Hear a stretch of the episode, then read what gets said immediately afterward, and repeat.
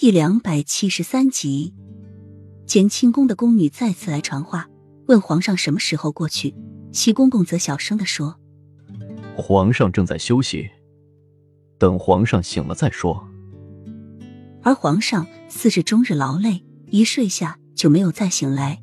齐公公只好屏推左右，轻轻的带上门，就这样让皇上没有任何顾虑、负担的睡一觉。齐公公见洛英出来。便让他去拿一件衣服给皇上盖上。走进书房，里面静谧无声，烛光掩影，将齐盛瑞的睡姿摇曳的印在墙壁上。安静的睡眠，趴在案几上，就像一个贪睡的小孩。洛英走过去，能清晰的听见他均匀的呼吸声。他现在已经褪去了所有的戒备和武装。如果他手上有一把刀，就这样捅下去，他会不会有知觉？洛英摇摇头。这是表面现象，他最擅长的就是伪装了。如果他真那么做了，那么死的就是他了。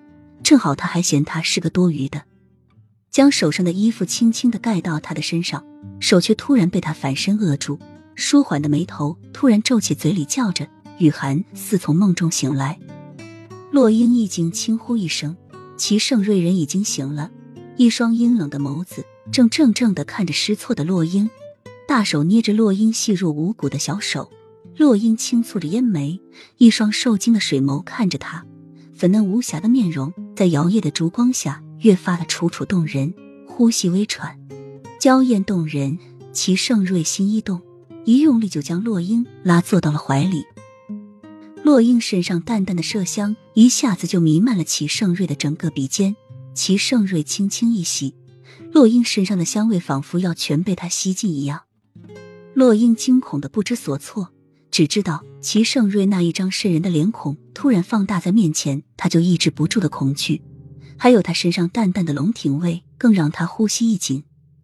皇上，洛英轻叫一声，齐盛瑞却竖起食指堵在他嘴边：“你身上是什么味？